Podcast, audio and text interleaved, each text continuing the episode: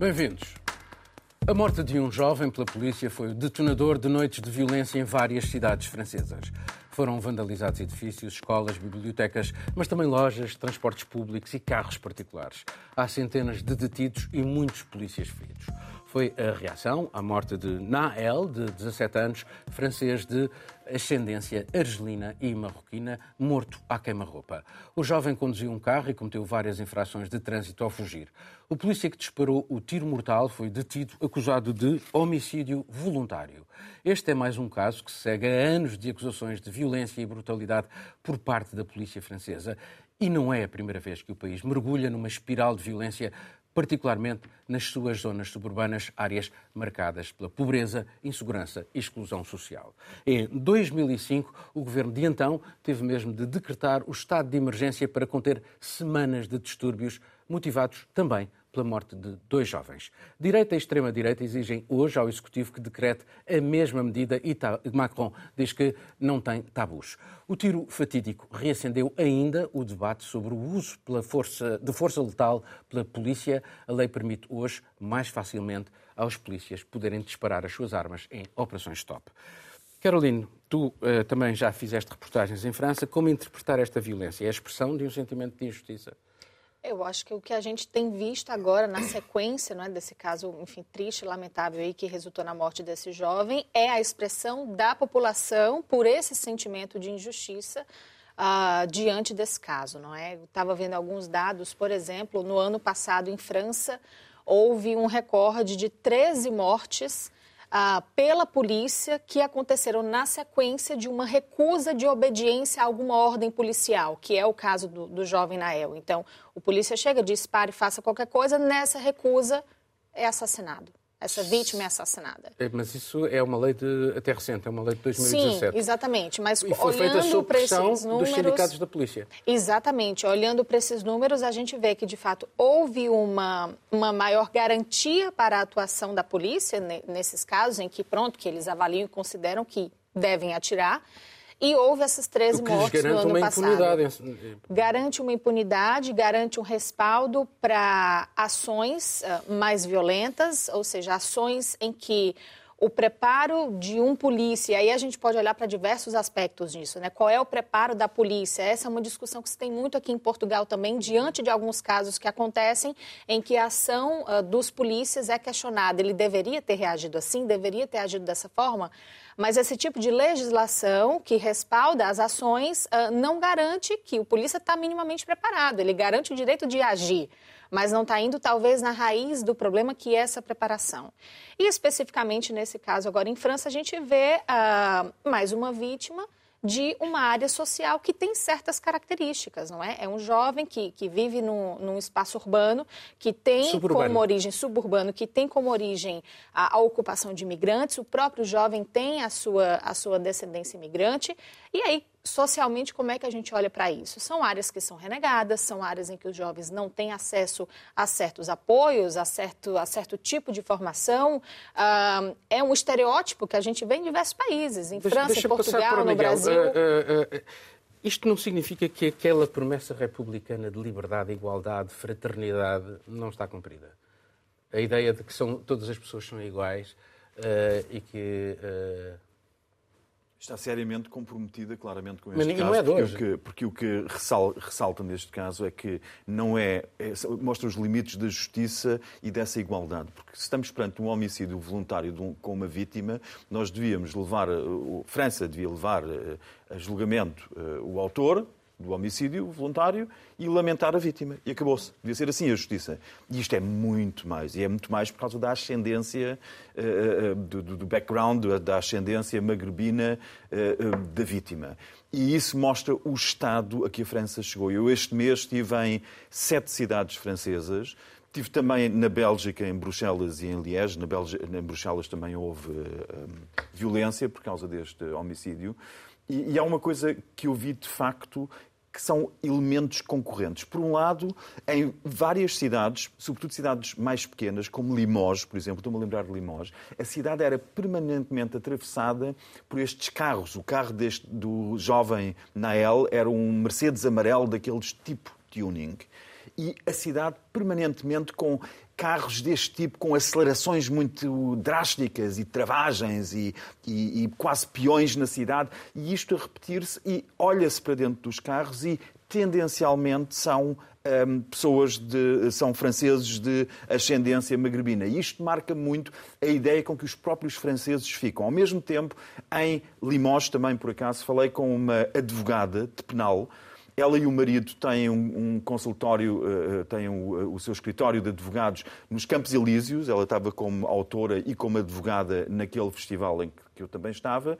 E conversámos muito. E ela dizia-me, explicava-me, só para se ter esta ideia, ela explicava-me que nos, com o seu escritório nos Campos Elíseos, 100% dos clientes que têm estão lá por casos de droga.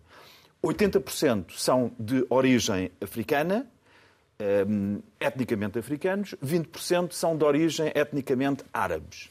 E ela diz: Nós em França não queremos nem descriminalizar a droga, nem queremos retirar a droga destas minorias, porque isto é a forma como o Estado francês consegue controlar estas minorias. Por um lado, associá-las conscientemente ao a tudo o que são ilegalidades, o que explica porque é que metade da população francesa está a votar Le Pen, Zemmour e companhia. E ela diz que, eh, ao contrário do que aconteceu em Portugal, onde se retirou a droga do, do, da criminalidade imediata, o facto dos franceses associarem a estas minorias injustamente perante todos os, todos os imigrantes ou franceses de ascendência que não têm nada a ver com o negócio de droga, mas ao juntar a ideia das minorias ao negócio da droga, permite a polícia ter sempre um ascendente sobre eles, pode a qualquer hora entrar nas casas, pode a qualquer hora revistá-los e pode a qualquer hora exercer violência. O que nós temos aqui é mais um caso desse, ao que tudo indica, em que a violência foi excessiva porque fica ligado a um perfil da pessoa que cometeu uma série de infrações, mas que afinal é um jovem de 17 anos que simplesmente violou três preceitos do Código da Estrada. As imagens são de facto de uma brutalidade enorme, mas entre a ordem republicana e a promessa republicana, a ordem republicana, porque é necessária, a polícia, eh, o que é que está a falhar? Eh, o que é que falha mais?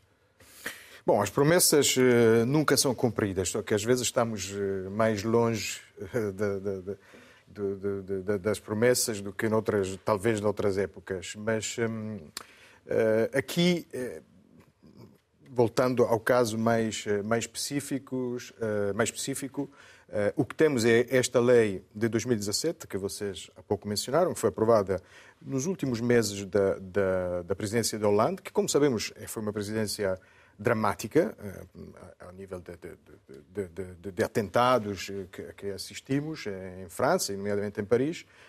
Portanto, é uma lei especial, é uma lei que, que, que hum, antes desta lei, o, os polícias tinham uh, o mesmo, seguiam o mesmo princípio da legítima defesa que qualquer outro cidadão e, portanto, podiam abrir fogo só em casos patentes de, de, de, legítima defesa, agora podem fazê-lo em caso de fuga se considerarem que a pessoa em fuga é, pode ser perigoso eh, para a comunidade. Eles tentaram primeiro uh, uh, argumentar dessa forma, mas as imagens são tão é brutais. Isso, é isso. Nós, o, que está, o que temos visto e, e os dados que, que a Caroline citou revelam que houve mais do que uma vítima por mês no ano passado, este ano já são várias.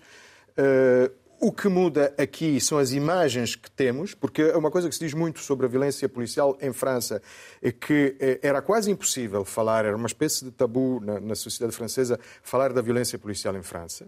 É? É, é, e isto mudou muito com as redes sociais, com a internet e com, e com os, eh, os, a comunicação social independente, que mais facilmente consegue fazer circular determinadas imagens, as imagens que vimos existe sempre a presunção de inocência e vai, vai, é vai, a, direita, vai a tribunal. A, direita e a extrema-direita. Mas as imagens que vimos são bastante, são bastante claras. Aliás, há outra coisa que me parece importante, eu não sei muito bem quais são as regras em França, mas por, por que tenho lido, houve a, a primeira versão dos polícias era que, que, o carro vinha ao encontro deles e quase para atropelá-los. Portanto, há outros agentes da polícia que vão ser julgados por, por, eh, por serem cúmplices não é? Da, da, desta primeira versão, por terem mentido. Portanto, é mais um caso em que a, a bodycam. Eh, obrigatória nos agentes de polícia de, uh, seria, seria um bom instrumento para reduzir, pelo menos, este tipo de coisas e, eventualmente, rever esta lei que surgiu numa Sim, situação, de, quer, numa situação de emergência. Porque nós só... temos, nós temos que perguntar-nos se queremos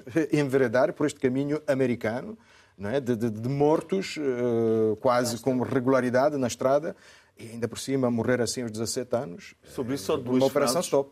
Sobre isso só duas frases. É só para dizer que, de facto, nestas sete cidades por onde passei, eu achei intimidatória a presença da polícia. Em todas as cidades, no meio da cidade, com metralhadoras e com várias forças especiais contra este tipo de motins que estão muito presentes na estrada. Portanto, eu tive a sensação em França, este ano em junho, que tive em Istambul, no meio dos ataques dos curdos, etc. A polícia está muito presente e isto também isto também eh, eh, irrita muito os franceses que têm outra ideia de como é que um Estado deveria funcionar, com menos presença eu, policial. Eu fui quase 10 anos correspondente em, em França, assisti a vários... Tive nos a fazer a cobertura dos distúrbios de 2005, cobri depois vários destes distúrbios mais localizados. Isto é recorrente. Felizmente que desta vez uh, jogadores de futebol, atores de cinema, que são da origem dessas zonas, e portanto o elevador social permitiu-lhes chegar uh, e saírem dali, mas eles sentem e expressaram de uma forma muito clara uh, que isto não é a República deles. E portanto há aqui qualquer coisa que de facto está francamente mal. França é um, é um exemplo, mas encontramos isto noutras, noutras, noutros países europeus. E acho que eh, de tudo o que está pior, não olhando só para a lei, é esta, esta tentativa de desumanização uh, das pessoas. E viu-se muito isso na cobertura mediática deste caso também, não é? Pouco se falou de quem é que era Nael, não é? Falou-se que foi uma, uma vítima de, um, de, violência policial, mas não se falou sobre quem era, que era um adolescente, 17 anos, que gostava de jogar rugby, eh, que era estafeta, que estava a treinar para ser uh, eletricista e que no dia que saiu de casa deu um beijinho à mãe e disse gosto muito de ti, mãe, que era uma coisa que ele fazia habitualmente. Portanto, isto era uma pessoa, não é? A, pessoa, a, a polícia aqui mata uma pessoa com amigos, família, uh, ambições, uma pessoa que não tinha sequer antecedentes criminais, que a polícia sabia dele e tinha conhecimento dele. Mas, mas, mas agora deixa-me só colocar-te aqui uma questão que me parece uh, extraordinária. Quando olhamos para o cinema, e eu falei de facto do Guamarcy, uhum. que é um, um uhum. conhecidíssimo ator uh, francês, Vamos, começamos no, no, filme O ódio de Mathieu Kassovitz, que é, salvo erro, de 96. Há, há dois ou três anos apareceu um outro filme que é Les Banlieusards, portanto, Os Suburbanos. A realidade é a mesma, nada muda. Portanto, há aqui uma falta de vontade de, de, de, resolver estas questões das zonas suburbanas que são um problema enormíssimo ah. e que cria... Tem a ver com o que esta advogada me disse, a Anelô Ricaira, esta, que, é, que é a forma da polícia controlar as minorias, é deixá-las nos seus guetos. E continuar a controlar uh, estas minorias e eu também acho que também aqui também a ver, tem também claramente muito a ver com a própria formação que é dada eh, às polícias também tem muito a ver com a própria representatividade dentro das forças Mas policiais. Como é que eles chamam aquilo é os guetos? Pouca... Chamam aquilo os guetos. Sim, e, e encerraram o metro uh, de Paris às nove da noite para evitar que as pessoas dos guetos fossem Sim. para a capital. Pois, eu acho que aqui há uma coisa importante que nós temos que também pensar. Obviamente que isto mostra um, um, claro problema de racismo estrutural dentro das forças policiais francesas, mas também noutros países. Eu acho que as questões que nós devíamos levantar com este tipo de, de, de, de violências é Número um, o que é que faz um polícia matar mais pessoas racializadas do que pessoas brancas? Portanto, basta olhar para os dados em França para sabermos quem é que morreu mais nas mãos da polícia, igualmente em Portugal Todos são iguais, também. mas uns são mais Sim. iguais do que, outros. O que é que leva é? a polícia a reagir com um tiro uh, a uma pessoa racializada e não a uma pessoa branca. E também olha, pensarmos sobre nós próprios, não é? O nosso privilégio branco, porque eu penso nas vezes em que tive uma operação stop a sair de uma discoteca e todos nós tivemos operações stop e nunca na minha já vida agora, eu pensei agora, sim... que ia levar um tiro porque simplesmente mas, não obteceu uma ordem mas, da polícia mas não há, que acontece. Mas depois, quando se olha para isto, há um aproveitamento político. A esquerda tem uma leitura desta realidade, a direita tem outra leitura desta uh, realidade e, portanto, nunca é possível encontrar é, uma solução. Ah, e depois tens aqui, por exemplo, tens casos Ela em está Portugal... lá, mas ninguém não, tem, ninguém tem coragem, casos. porque uns dizem vamos fazer isto, os outros dizem não podemos, claro. uns querem uh, põem-se do lado da polícia, os outros põem-se do lado da, da, das pessoas que vivem nas zonas suburbanas e aquela realidade continua. Tu tens um problema. Em Portugal, por exemplo, nós temos um plano, em Portugal nós temos um plano nacional de combate ao racismo e à discriminação racial. Esse plano existe. Até 2025 há uma série de medidas que devem ser implementadas. E dentro dessas medidas, é um documento longo, inclui medidas de ações ação de formação uh, para as forças de segurança e também a monitorização de potenciais atos racistas dentro das forças de segurança. Portanto, estes planos estão construídos e foram construídos em Portugal, incluindo com, com, com um grupo de trabalho de movimentos antirracistas. Estão lá. A pergunta é: estamos a questionar as autoridades para perceber se estas medidas foram implementadas? Portanto, um plano, mesmo neste caso sendo veio de um governo dito de esquerda, não é? Mas estamos a questioná-los sobre a implementação destas medidas, não é? Ou só vamos questionar quando casos como o Nael acontecem, ou como caso em Portugal, quando um cucu, um miúdo de 14 anos, é morto à queima-rua em 2009 pela Agente de Segurança Pública. É só nessas alturas que vamos fazer estes questionamentos? Ou é sempre como sociedade? E qual é que é também a nossa responsabilidade como jornalistas de fazer estes questionamentos permanentemente às autoridades e aos políticos do nosso país? Eu acho que era muito importante pensarmos Sim, nisso mas também. também não se pode estigmatizar a polícia eh, dessa forma. Portanto, temos mas que ter aqui um tal cuidado. E, aliás, metade dos franceses sentem-se reforçados na sua ideia de que estas minorias são, apesar desta, deste flagrante caso de homicídio, sentem-se reforçados. Porque olham para o perfil e o que é que veem? Vêem um miúdo que infringe uma série de regras da sociedade francesa, que etc, etc. Portanto, sentem-se confirmados. Não há aqui por muito que. E, aliás, Macron foi de imediato, ainda por cima, uh, uh, uh, criticado pelas polícias por não recorrer àquela aberração que é uma presunção de autodefesa. A presunção de autodefesa é uma aberração jurídica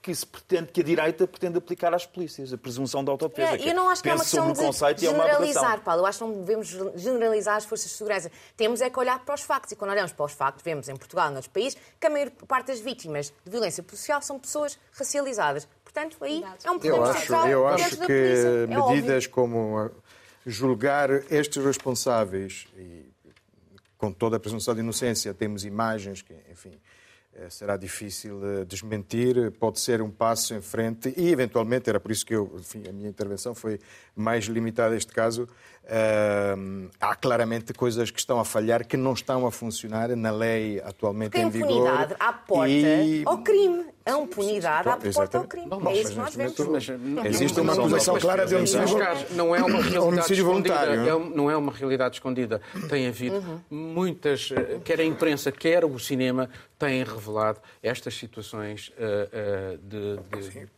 de, de de um país uh, com, com, com, cidadãos de primeira aliás, aliás, e cidadãos de segunda. Os, os próprios, as próprias tragédias de quando eu mencionei há pouco a presidência Hollande, no fundo, obviamente, a violência que em França assistimos eh, não tem nada a ver com também, nem sequer com, com a, a, forma de vida estranha, a forma de vida que temos em Portugal, mas é também uma consequência das, das famosas promessas de República falhadas. Uhum. Né? Também tem a ver com isso. Bom, vamos passar para um outro tema. Foram 24 horas que abalaram a Rússia. O motim dos mercenários do grupo Wagner foi breve, mas vertiginoso. Tomaram uma cidade, dirigiram-se depois a Moscou em coluna militar. Na capital, a elite demonstrou apoio ao presidente. Putin chamou traidor a Prigogine, o líder dos amotinados, um seu antigo aliado. Uma mediação inesperada do autocrata da vizinha Bielorrússia permitiu a saída da crise e evitar um banho de sangue. O Kremlin anunciou depois o perdão a quem tinha apontado horas antes o fuzilamento. Permitiu a Prigogine o exílio na Bielorrússia, juntamente com os mercenários Wagner que assim o desejarem. Aos outros, dá-lhes a hipótese de ingressarem no exército ou regressarem a casa. A breve viagem de Evgeny Prigogine, após meses de acusações contra a liderança militar russa, tendo mesmo posto em causa a narrativa que levou à invasão da Ucrânia, expôs o erro de permitir que uma milícia privada florescesse à margem do poder. Atinge a imagem de Putin e do seu sistema, a de um poder duro, eficaz, copiado por muitos regimes autoritários em todo o mundo. O mestre do Kremlin procura agora a reafirmação do seu poder, mas a hipótese de uma mudança, até há pouco um tabu, passou a ser uma possibilidade. Marcelo, o regime sente-se fragilizado ou está fragilizado? Um, está fragilizado e acho que também Putin neste momento sabe disso e sente-se fragilizado. Aliás, o, o, o, encontro que teve agora no Daguestão, uh, no meio da, da multidão que, que, o abraça, é claramente uma resposta que ele não, não gostava de dar, porque prefere ficar no, no palácio mas é uma resposta às imagens que vimos, também não sabemos já nesse caso quanto foram construídas ou não, mas as imagens que vimos de, de, das selfies tiradas uh, em Rostov com, com, com Prigozhin.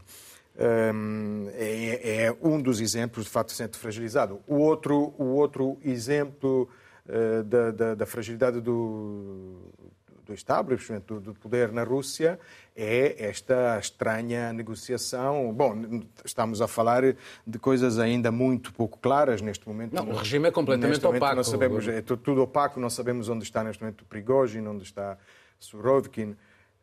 Uh, mas esta negociação é absolutamente inédita na história russa putiniana. Basta lembrar eh, o, o, massacre de Beslan, na Ossétia do Norte, eh, numa escola em que morreram crianças, eh, o, o, cerco do teatro em Moscovo, em que Putin introduziu gás morreram também uma através do, do, circuito de ventilação do teatro, deixando morrer reféns. Putin não, não negocia. É, neste caso, não sabemos bem, bem muito o, o, o que, que, aconteceu, é, mas houve, de, certa, de certa maneira, evidentemente, houve uma reação totalmente diferente face àquilo que era a tradição putiniana. É, só uma coisa gostava de dizer, porque, porque é, nesta semana falou-se muito deste caso e, e falou-se muito deste, deste discurso que eu acho um bocadinho surreal sobre, sobre se, se, era melhor ou pior Prigogine. É claro que aqui não estamos a falar de melhor ou pior. Uhum.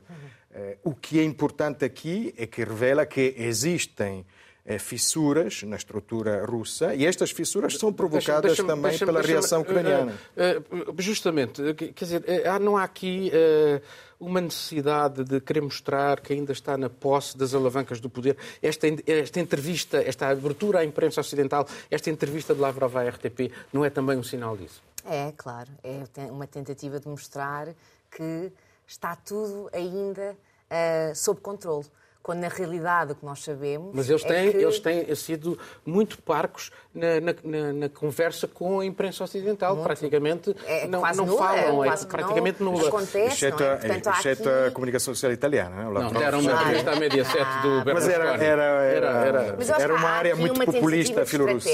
Há aqui uma estratégia, definitivamente, até para, não só para reforçar a sua imagem nos países do Ocidente, mas também domesticamente e para acalmar as pessoas dentro da própria Rússia. Porque nós olhamos, ainda, ainda controlam tudo, tudo tem as alavancas do poder. Porque eles percebem também, foi, foi interessante, quando a revolta, a tentativa de revolta acontece, uh, houve um jornal que pegou nos dados dos jets privados a saírem da Rússia uhum. e depois da quantidade de dinheiro que estavam a ser retirado dos bancos russos pelas elites.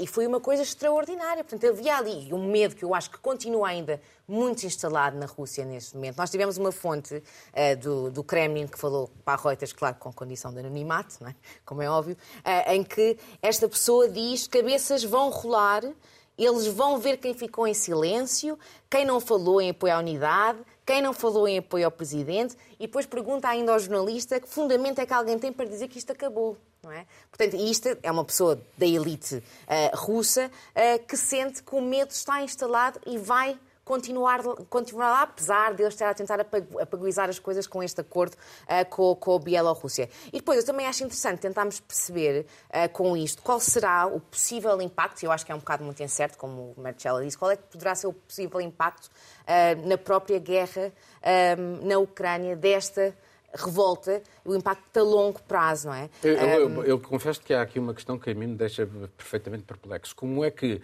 os soldados do exército oficial vão conviver com soldados que quiseram, quiseram pôr em causa a estrutura militar? Isto a mim deixa-me Não vão conviver. Pois, não vão conviver, mas depois também me pergunto, exatamente, também acho que não vão conviver, mas também me pergunto, sendo que esta força militar era uma força militar para a Rússia bastante eficaz dentro da Ucrânia, depois aí também tira muita força à Rússia se já não tiver estes soldados presentes. Portanto, aqui mostra o quão frágil eles estão também devido a esta situação. Oh, oh Miguel, o, o, opositores presos, uh, alguns assassinados, uh, outros no exílio, outros vítimas de tentativas de assassinato. Uh, temos vários, o Skripal, o próprio Navalny foi vítima de uma tentativa de assassinato, agora está preso o, Putin sempre foi implacável. Uh, o que é que pode ter levado a poupar um homem, o homem que o pôs mais em causa de sempre? Bem, variedíssimas explicações para isso. Penso, uma delas é que se conhecem desde os tempos de São Petersburgo, quando Putin era responsável pela concessão de licenças de jogo e o ex-presidiário, eh, recentemente saído de uma, de uma prisão Prigozhin eh, foi o mais beneficiado pela atividade de Putin como concessor eh, fiscal máximo das, do jogo. Estás e assim constituiu... que ele pode ter constituiu... podres eh, de, de, de, Não, eu estou a dizer que, é, que, se, que se conhece Mas há muito muitos. tempo, há muitas décadas, e sobretudo acho que há uma coisa que é muito importante ver. Putin, ao contrário de outros autocratas, nunca, que regra geral confiam no exército, apoiam-se no exército e apoiam-se nas secretas, das quais Putin é oriundo. Putin tem um terceiro pilar desde o início, que não é comum entre os autocratas, que é o seu exército particular. E era o grupo Wagner, para fazer o trabalho sujo. Era aqueles que não cumpriam as regras internacionais, que cometem mais facilmente crimes, crimes de guerra, etc. E Putin, para Putin isto sempre foi muito importante para ele não ficar demasiado dependente ou refém dos militares do exército ou das secretas da qual ele é oriundo, mas que já não controla como controlava quando era ele as secretas. Portanto, este, ele perde um pilar decisivo por uma razão, e agora podemos dizer, porquê é que o perde? Perde porque a ideia de que os generais, os senhores de guerra, warlords, neste caso, mais do que um general, porque os militares de carreira o odiavam, odeiam sempre estes mercenários, que não são, aliás, como tu dizias, conviver, e os mercenários não são especialistas em conviver, são especialistas em, em matar, não é? Matar o, o, próximo.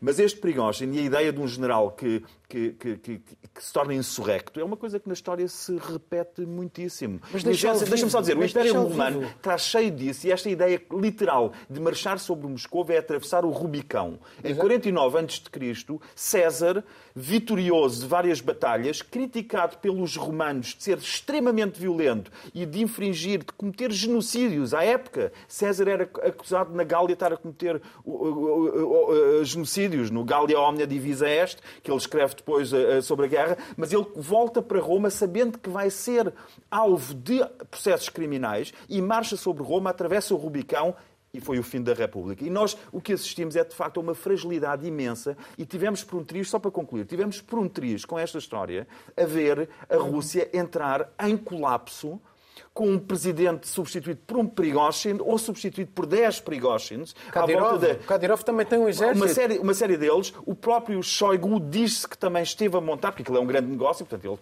ele, ele do salário como general não, não ganha assim tanto. Mas o que eu quero dizer aqui é que nós temos que ter muito cuidado sobre aquilo que foram os objetivos do grupo Rammstein e do Ocidente. E é simplesmente dizer isto. Nós, em abril do ano passado, tínhamos Zelensky disposto a, sob a aflição da invasão russa a decorrer, em negociar a neutralidade da Ucrânia. Assim estávamos em abril do ano passado. O grupo Rammstein decidiu não, não vamos negociar nada, vamos enfraquecer militarmente a Rússia. Passados estes meses todos, enfraqueceram a Rússia, o Ocidente resultou a estratégia, mas não só enfraqueceu a Rússia, como temos mais de 200 mil mortos e enfraqueceram tanto a Rússia que corremos o risco, corremos o risco de Putin, e isto não é ser amigo de Putin, que é uma pessoa execrável, mas pelo menos Scholz e Macron têm o número de telefone do Putin para falar com ele.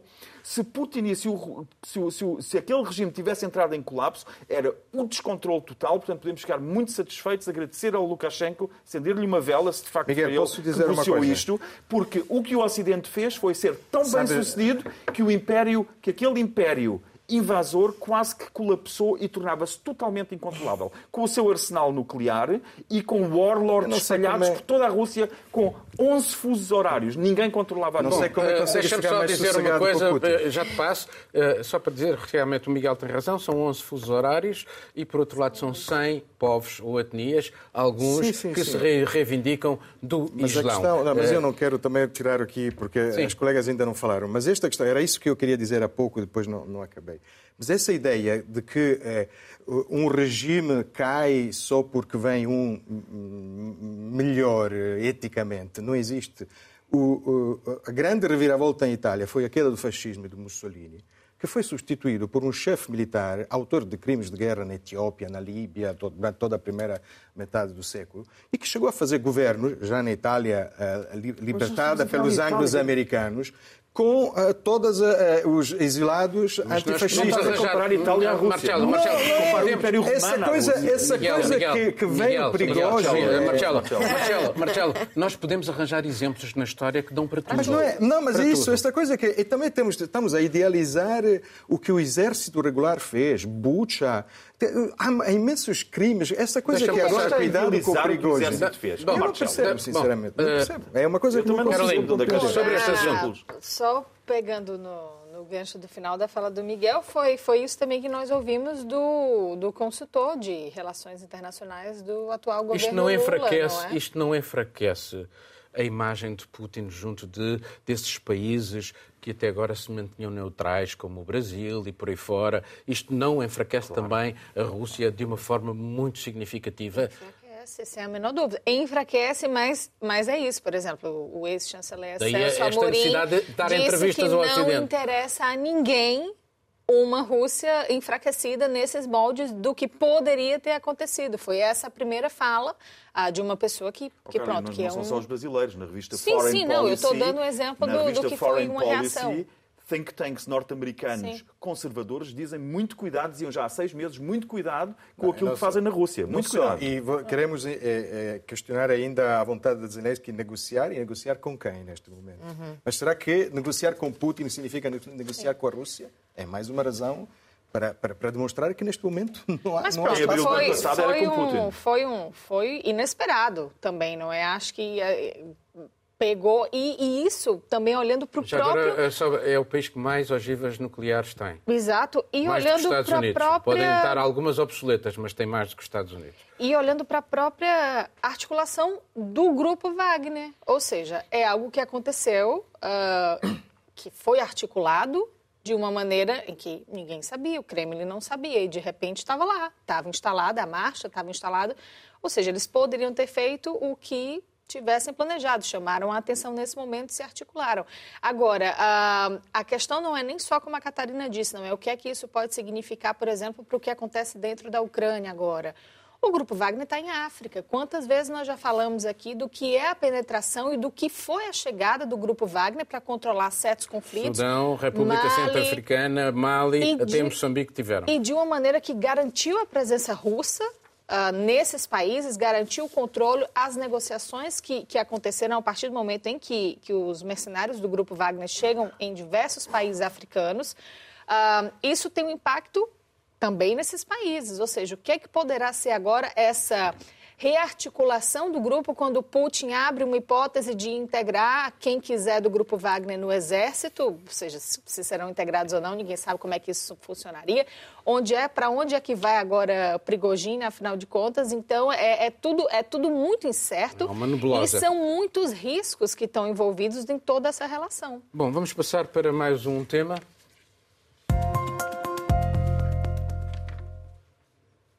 Uma barreira foi ultrapassada na Alemanha pela primeira vez desde o fim da Segunda Guerra Mundial. A extrema-direita vai governar um distrito, uma pequena aglomeração de municípios. É o resultado de umas eleições na Turíngia, um dos 16 Estados da República Federal. Apesar de todos os partidos terem apelado ao bloqueio do candidato da AFD, o representante do partido do centro-direita, a CDU, acabou derrotado. A AFD fez campanha privilegiando as questões nacionais em detrimento das locais, num discurso contra os migrantes, o euro, as sanções à Rússia e negando ainda as alterações climáticas. A um ano das eleições europeias torna-se um problema para a Alemanha e para a Europa, até porque está acreditada a nível nacional com quase 20% dos votos. Do...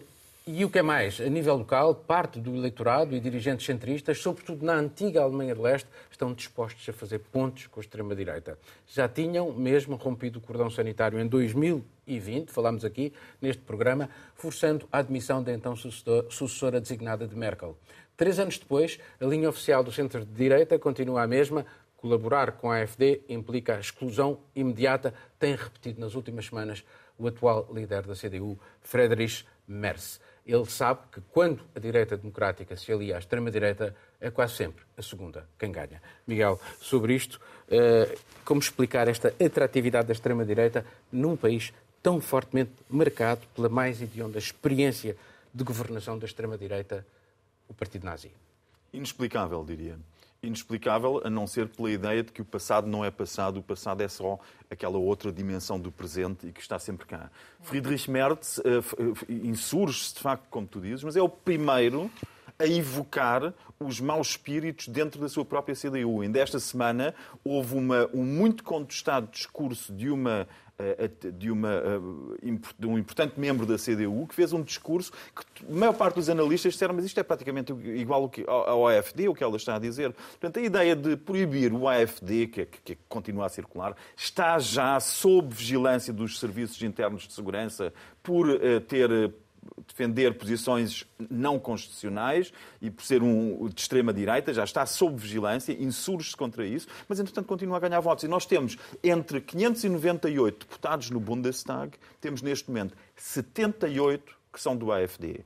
Este cargo agora que foi eleito é uma simples linha vermelha que não diz muito, porque há 294 Landräte, quase 300 Landräte. Este cargo de Landrat é uma espécie de, uh, de, de, funcionário público máximo, mas que faz a articulação entre a política do Land. Tem, obviamente, mas é um de 294. Mas tem muito mais, simbólico. Tem um valor simbólico, mas muito mais grave é o valor de facto de teres 78 no Bundestag. Todos eles com poder legislativo, enquanto o Landrat tem um poder muito mais administrativo e de gestão de recursos humanos. Deixa-me só acabar com uma ideia, que é aquela ideia que nós já tivemos. Eu, mais uma vez, reforço a, eh, a, eh, a, noção de que o AFD é de extrema-direita, tem que ser vigiado, eventualmente devia ser proibido, eventualmente, como já foram proibidos outros partidos, mas muito mais me preocupa o centro-direita que está a beber estas ideias, a sorvê-las, e só para repetir, o chefe de gabinete Konrad Adenauer foi um jurista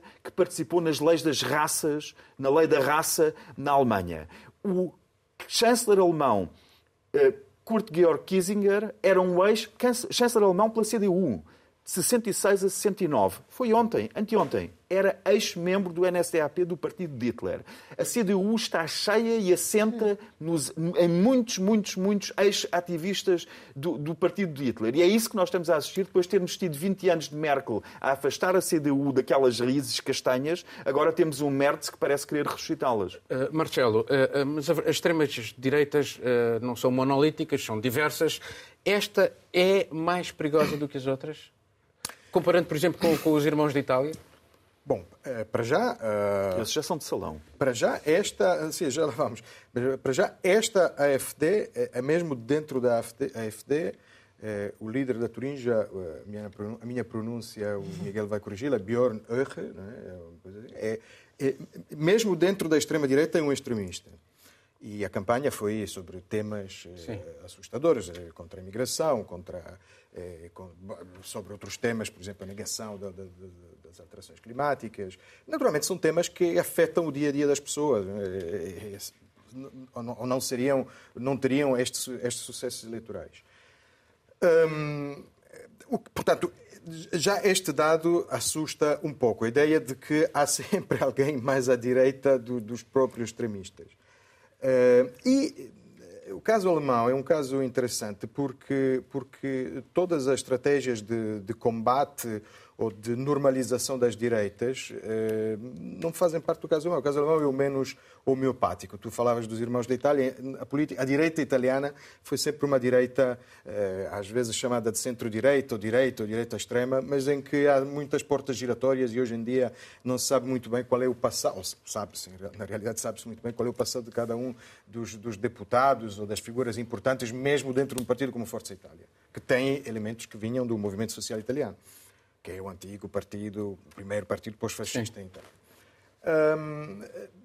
Se calhar o que assusta, o que, o que preocupa da, da, da Alemanha é precisamente a fama da, da Alemanha. O Miguel dizia há pouco, estes já são de salão, ou seja, é aquela, aquela ideia de que se estas ideias e se estes partidos começam a entrar num país como a Alemanha, aí é que o jogo se torna mesmo muito sério. Porque sobre a Itália, só para concluir, o tema, eu até tenho vergonha em dizer isso, mas um dos temas políticos desta semana são polémicas dentro da Câmara dos Deputados, porque quando fala um deputado que é um antigo sindicalista de origem africana, há uivos, gritos dentro da sala, parece que estão na escola. São, são coisas deprimentes a dizer isso.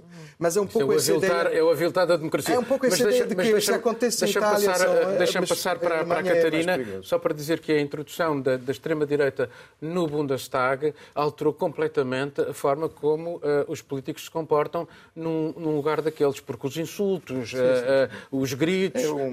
passou, a ser, passou a haver outro tipo de prática e, um, e que na prática que, que acaba por ser um aviltamento da, da democracia. É. Eu acho que este caso na Alemanha mostra, esta trajetória deste partido de extrema-direita, mostra também aquilo que nós pensávamos que poderia ser um partido em 2013, quando a AfD é fundada, e aquilo que este partido é hoje mostra muito como é que nós, por vezes, não levamos a sério certos partidos que estão no início e aquilo em que eles podem transformar. Eu lembro perfeitamente em Portugal, não assim há tanto, tanto tempo atrás, havia até um discurso internacional de olhar para Portugal como uma exceção à regra em termos de partidos de extrema-direita com assento parlamentar. Espanha também era um, um, uma exceção à regra e mostra como nós não devemos levar, devemos levar estes assuntos e estes partidos, estes crescimentos, estes partidos uh, muito, uh, muito a sério, porque a realidade é que nós sabemos que o mercado para estas ideias existe dentro de um problema estrutural que, é, que são estes países, incluindo o próprio passado uh, destes países. E eu acho que esta vitória que é uma lição uh, distrital, distrito, não é? Uh, na Alemanha, envia uma mensagem muito forte a Berlim. Mas, mais do que tudo, é o que o Miguel disse. O que se nota neste momento na Alemanha é que, apesar de não quererem uma coligação, apesar de não quererem cooperar, pelo menos por agora, porque não sabemos o futuro, é que as políticas estão-se a virar cada vez mais à, mais à direita. No topo da agenda política está a migração e temos pessoas dentro da CDU que dão entrevistas e que dizem há demasiados migrantes no país e devíamos implementar mais Contra restrições. E só mais uma coisa muito rápida, quer dizer que eu acho que o maior receio de, de, todo este problema que nós estamos a falar, que é um problema político, é o impacto que este problema político tem em termos sociais. Nós, na Alemanha, nós estamos a ver é uma subida dramática dos casos de ataques violentos, físicos e verbais, que têm motivos de, eh, pela extrema-direita e também relacionados com o racismo, e é igual em Portugal também. Agora, dois, três dias atrás, eu vi na imprensa umas imagens de uma pessoa que será um, um, apoiante do AFD distribuindo uns balões, umas coisas de propaganda do partido numa escola, porque tem um filho que estuda nessa escola. E o homem estava à porta da escola, tirando os balões da, do carro, entregando às crianças, e vestido com uma camisa, uns calções que tinham frases como é, quem está junto de novo, em fontes que lembravam, não é, uhum. a época do, do Reich. Ah, uhum. ou então, queremos essas pessoas aqui, ou seja, o homem estava todo vestido com coisas que são o mote, não é, o moto do que vemos agora, principalmente com relação à imigração, a essas questões sociais, e tem um filho nessa escola e dando a propaganda do FD para essas crianças. E aí isso me faz lembrar do que eu, do que eu vi, que acompanhei de correspondentes brasileiros na Alemanha, trazendo para o Brasil o que, que é essa realidade atualmente, da surpresa, do inexplicável que é essa questão do AFD, uh, ah, do choque que foi essa vitória específica nessa, nessa região alemã, e contextualizando que essa região do leste da Alemanha é uma região que tem uma histórica de voto comunista. Isso para o Brasil uh, tem, tem um apelo forte, não é? principalmente por conta agora da, dos últimos anos de governo Bolsonaro. Muito se falou em comunismo e coisas no Brasil. É uma região que tem um histórico, histórico de voto comunista e que agora dá um resultado na extrema-direita. E nós já falamos aqui também.